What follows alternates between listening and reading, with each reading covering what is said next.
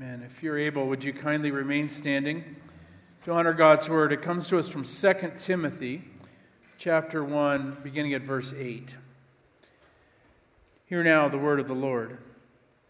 Do not be ashamed then of the testimony about our Lord or of me, his prisoner, but join with me in suffering for the gospel, relying on the power of God who saved us and called us with a holy calling not according to our works, but according to his own purpose and grace. This grace was given to us in Christ Jesus before the ages began, but it has now been revealed through the appearing of our Savior Jesus Christ Jesus, who abolished death and brought life and immortality to light through the gospel. For this gospel I was appointed a herald and an apostle and a teacher. For this reason I suffer as I do, but I am not ashamed for I know the one in whom I have put my trust. And I am sure that he is able to guard until that day what I have entrusted to him.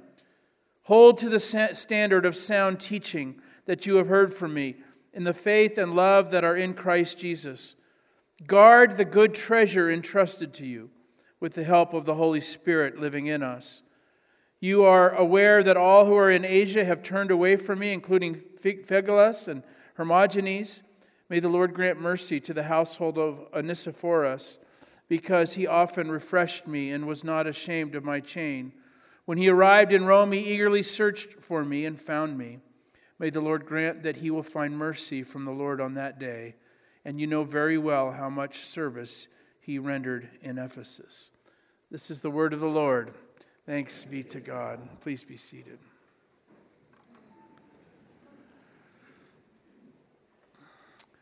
Well, good morning, and good morning to those who are participating, worshiping online with us this morning. We are so glad that you are here with us.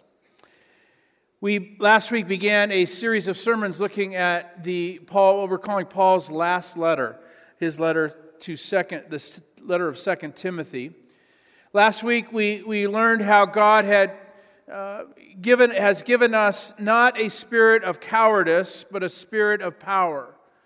Paul wrote that to young Timothy, this young pastor, and said, You don't have a spirit of cowardice or fear, but you have, have great power at your disposal. This week, Paul, speaking to Timothy and to us, claims that you and I have been given a great treasure the gospel. Let us pray. O oh Lord, may the words of my mouth and the meditations of each of our hearts be acceptable now in your sight. O oh Lord, our rock and our redeemer. Amen. In our text this morning, Paul urges Timothy to guard the gospel. Guard the gospel. Protect the message that has been entrusted to you, that message that was imparted by the Holy Spirit in partnership with his grandmother and mother, Lois and Eunice. And Paul uses a, a Greek word here to guard. It's the Greek word phylasso, which means to guard something so it is not lost or damaged. Guard the gospel so that it is not lost or damaged. This word is used to describe um, guarding a palace or possessions against thieves or robbers or attackers. In the time of this letter, there were many different ideas about God, and many heresies were bounding about, bent on corrupting the gospel and robbing the church of the priceless treasure which had been entrusted to it. Not much has changed. That's certainly true in our day, in our world. And Paul says, Timothy, be on guard.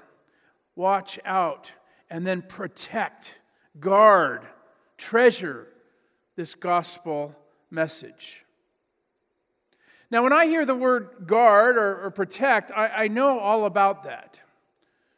Protect myself, protect my self image, protect my interests, protect my health, protect my family, protect my money or my investments, protect my spiritual life, even. But Paul says what is most important what is at the top of the list that surpasses all other things in your heart and in my heart and in the church is to guard and protect the good news, the gospel.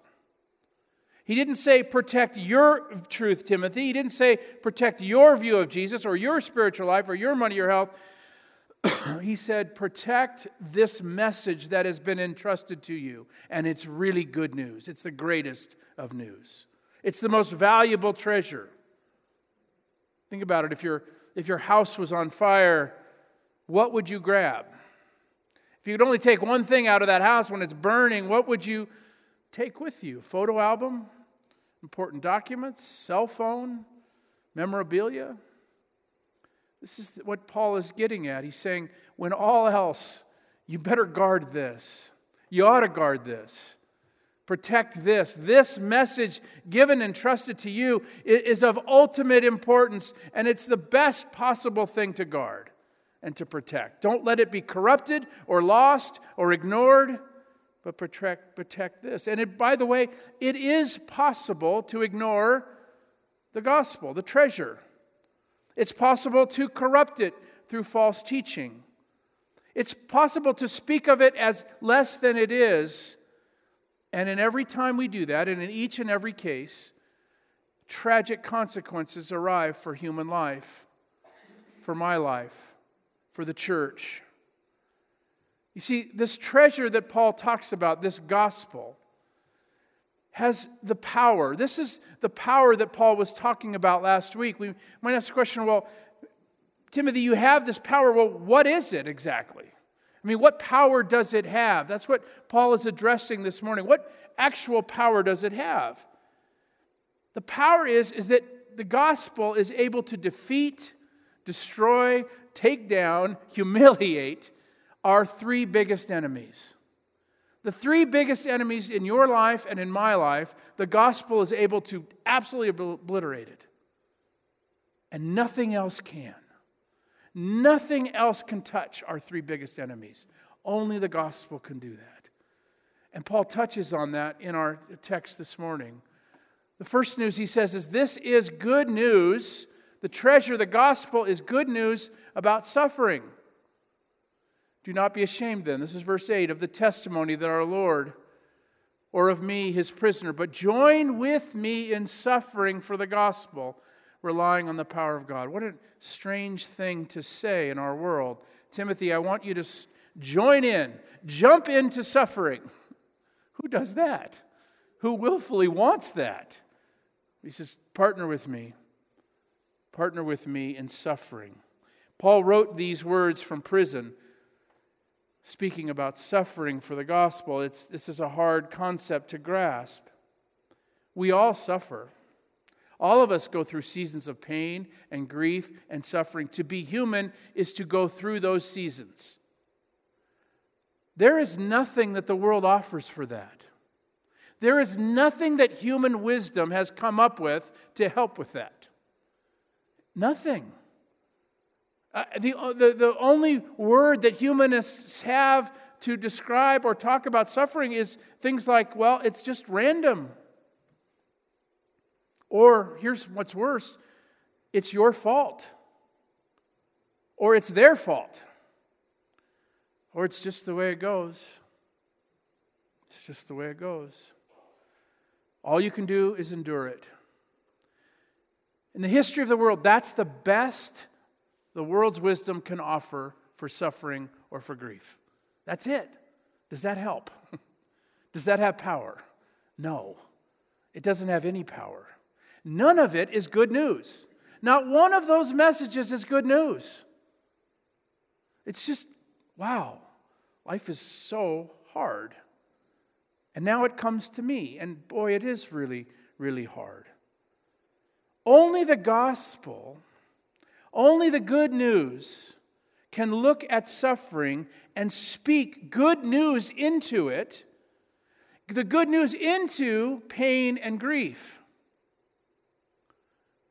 We see that in the life of Jesus. You, you remember the story when his friend Lazarus had died.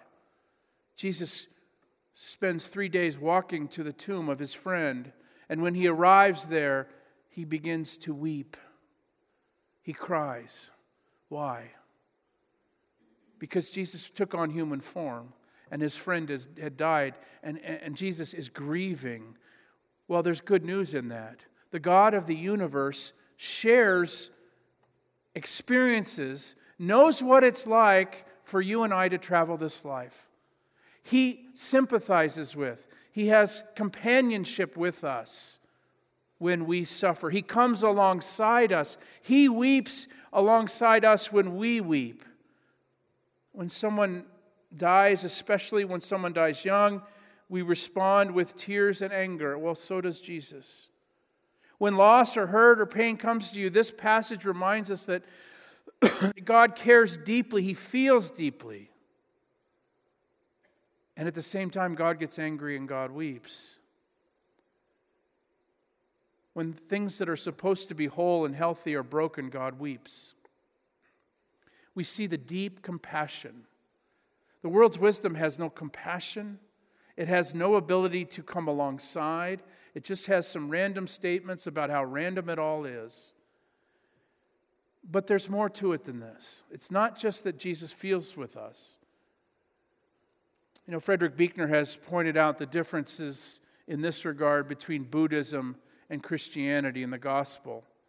He says, like Buddha under the bo tree, Jesus on his tree, the Buddha has his eye, they both have their eyes closed. The Buddha sits under the tree and his eyes are closed. When Jesus is on the tree, his eyes close. But there's a big, big difference. The pain and sadness of the world that the Buddha's eyes close to, as if to say, I don't want to see it. Don't talk to me about it. It's actually not real. Well, when you're going through it, you know it's real. the Buddha's eyes close out pain and sadness of the world. Jesus' eyes close in. It's the world of difference. He brings in pain and suffering, He experiences it, He shares in it with us. And Christians in the New Testament and the witness of the early church and the witness of saints and martyrs in our day, they all report this. They make this astounding claim. They see it as a joy to suffer. That doesn't make any sense. According to the world's wisdom, that is complete nonsense. Who considers it a joy to suffer? But here's, the, here, here's what they're saying Jesus went through ultimate suffering. And when we go through it, we are being like him. We're participating with him. We can share in his sufferings, joining with him. He was a man acquainted with sorrow. We can do this only when we believe in the power of the resurrection, when we believe and know that all, someday all things will be made new. You see, the world's wisdom has zero to say about suffering and grief. The gospel can actually redeem it and make sense of it. That doesn't mean that grief and suffering and pain aren't hard. They are very hard. But what you and I need in the midst of it is some kind of meaning, some knowledge that it's going to be redeemed and that it has purpose. That's a powerful thing. This is what Paul is saying to Timothy. Don't lose that. Wow. That's a treasure. The second thing is we discover is this is good news. The gospel is good news about time. But it has now been revealed through the appearing of our Savior Christ Jesus, who abolished death and brought life and immortality to light through the gospel. Now, the Rolling Stones said that time was on their side. You remember when they sang that? Time is on our side. Well, it isn't. It isn't. I had the sacred privilege uh, this past week of sitting and praying with two members of our church in their last moments. If they could speak here today, they would remind us that our day is coming soon. Time is not on our side, it goes by fast. So many messages in our world come to us. We, we don't even realize it, but they come to us constantly telling us, you got plenty of time. Um, and so often we are told to look away and ignore the reality of our own mortality and our own death. and we start to believe it. We start to believe this idea that time is on our side, but it's really not. And, and the world's wisdom has really, at the end of the day, never come up with a solution for it or anything that's of any comfort to it. The good news of the gospel has power about our time. We spend much of our life denying or ignoring the reality. Someone once said that one of the worst inventions was the clock that just keeps going round and round, or now our digital clocks are even worse. Um, what would have been wonderful is if we all had an hourglass of our life, right? Think about if in your kitchen you had an hourglass that told you exactly how much time you have left. Wouldn't that not change your idea of time? The clock gives you the idea that, boy, it just keeps going, keep going, keep going, keep going. No. A daily, powerful reminder that someday, and it's coming, and where it's ticking away each day, the end is coming near. I've been watching uh, public television lately. Uh, British TV, we were talking about this morning. British TV is the best TV, right? Can I get an amen? Wonderful shows. And so I've been watching some of that recently. And what, what they do, though, what's great is when you watch it online, is that they only have one commercial at the beginning, so that's wonderful. But I tend to see the exact same commercial over and over again, so I've got it down. It's a very, very interesting commercial. It's for Viking cruise ships. Do you know this commercial? It's fascinating. So, about the fifth time of seeing this, I kind of like, did they really just say that? So, in the scene of this commercial, the CEO of Viking Cruise, he's stirring a fire and he begins talking. And, and he says, The one thing we don't have enough of is time. He says, Time is our only scarce commodity. And I thought, well, that's fine. Finally, someone's admitting it. That's true. That's, finally, someone is saying what needs to be said. It is a scarce commodity, time. Now, what does he do with that? Here's what he says So, go on a Viking cruise. That's the answer. And they show all these scenes and great things. So, basically, the commercial saying, you don't have much of it, so you better go on a cruise and just enjoy and educate yourself. And no, no, no, no. That's the message. Is that a good message? Is that good news? I'll tell you, it's not good news to the 95% of the world's population who could never, ever afford a Viking cruise. It's not good news. It's just not. Maybe it's a little more honest than the rest of us. C.S. Lewis said pastors are those particular people in a congregation who talk about things that matter to people who are going to live forever. A Viking cruise does not matter to people who are going to live forever. The gospel is a treasure because it has the power to radically alter our sense of time. Those in Christ are going to live forever. And that knowledge, that, that treasure inside of us changes us. It changes our here and now. We don't need to go on a cruise to be satisfied or have this or this or this or that. What awaits you and I and what we're heading toward is glory, and it is infinitely better than any experience, any knowledge, anything we could experience in this life. This life is only the title and the cover page. What awaits is chapter after chapter, and every chapter gets better than the one before it. The gospel has the power to radically transform us because time now is not our enemy. It defeats that enemy. It defeats the awful reality of suffering. It defeats the awful reality of time and our death. And then finally, it is good news about sin. Verse 14 Guard the good treasure entrusted to you with the help of the Holy Spirit living in us. Friends, every time you and I sin, we hurt ourselves and we hurt our neighbors every single time. It hurts us, it hurts our neighbors. And deep down, we know it, and deep down, we carry a lot of guilt and shame. Only the gospel can speak to that. Only the gospel has something powerful to do about that. You know, it's a fascinating thing that's happening in our culture. There's this great attempt to remove sin from our world. Don't talk about it. Do whatever you like. Do whatever feels good. Do do whatever whatever you think. And then have you also noticed at the same time they've removed that, but there's so much judgment. People criticize the church. They say, well, they're always judging. I want to say, have you turned on the TV lately? Have you read the newspaper? Have you been on a junior high playground? There's judgment everywhere. It's an odd thing. They have no real consistent messaging. Do whatever you feel like, do whatever you want. And then at the same time, if you step out of line, you get crushed, you get canceled. We do talk about sin in here. We're really honest about it. We say it's everywhere. It's me, it's you. It's tragic, it's difficult, it's hard. The sexual revolution said, let's remove any sin. How's that working out? Not well.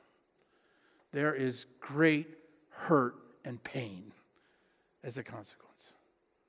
What does the gospel do? The gospel looks at all of that and says, Now, are you ready for forgiveness? Are you ready to remove the guilt and shame? The gospel has the power. It's such a powerful message to carry this message into a prison, which Christians are doing right now and saying, Yeah, we know what you did. Yeah, we know the consequences of what you did. What you did was awful. It was terrible. You must feel terrible about it. Now, let's talk about powerful thing called grace. The gospel is good news. It's great news.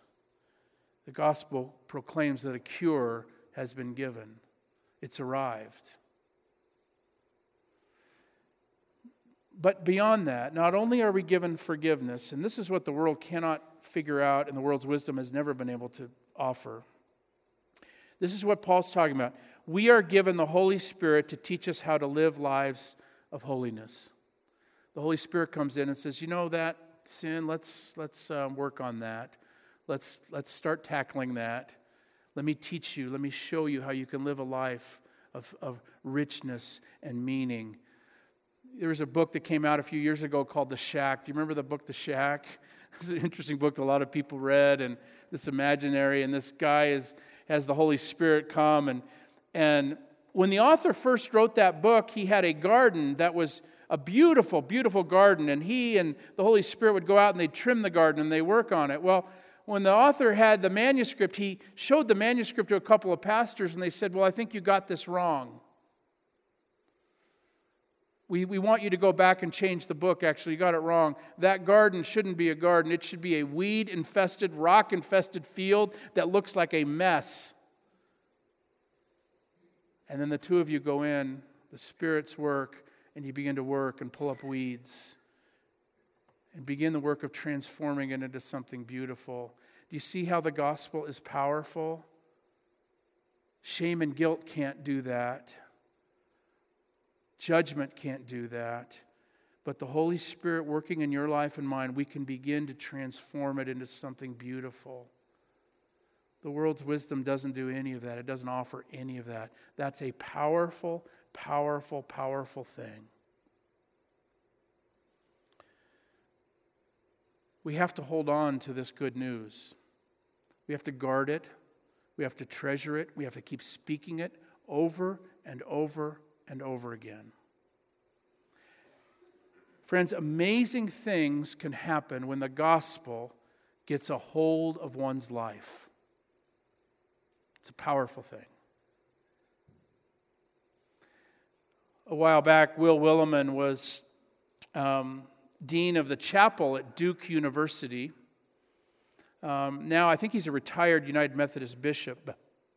But back when he was the dean of the chapel at that university, that prestigious university, he got a phone call from, a, from a, uh, an upset parent, a very upset parent. parent.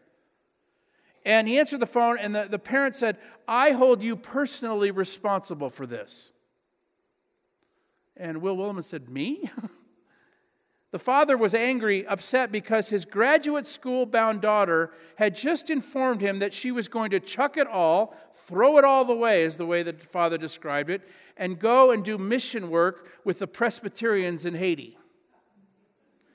Isn't that absurd? shouted the father. She has a BS degree in mechanical engineering from Duke, and she's going to go dig ditches in Haiti. Well, I doubt that she's received much training in the engineering department here for that kind of work, but she's probably a fast learner and will probably get the hang of ditch digging in a few months, we'll say. look, said the father, look, this is no laughing matter. You are completely irresponsible to have encouraged her to do this. I hold you personally responsible, he said. As the conversation went on, went on Dr. Willimon pointed out that the well, the well meaning but obviously unprepared parents were the ones who actually started this ball rolling.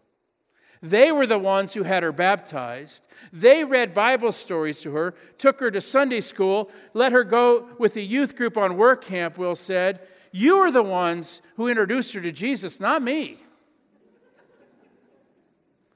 To which the father responded, But all we ever wanted her to be was a Presbyterian.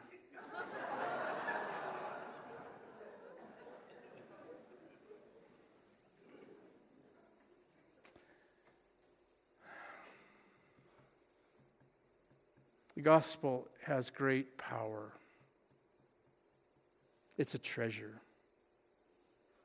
There's nothing like it. Amazing things can happen when the gospel gets a hold of one's life, especially when it's yours. Let us pray. Father, what great wonderful news you give to us, the gospel. We thank you that you forgive our confessed sin.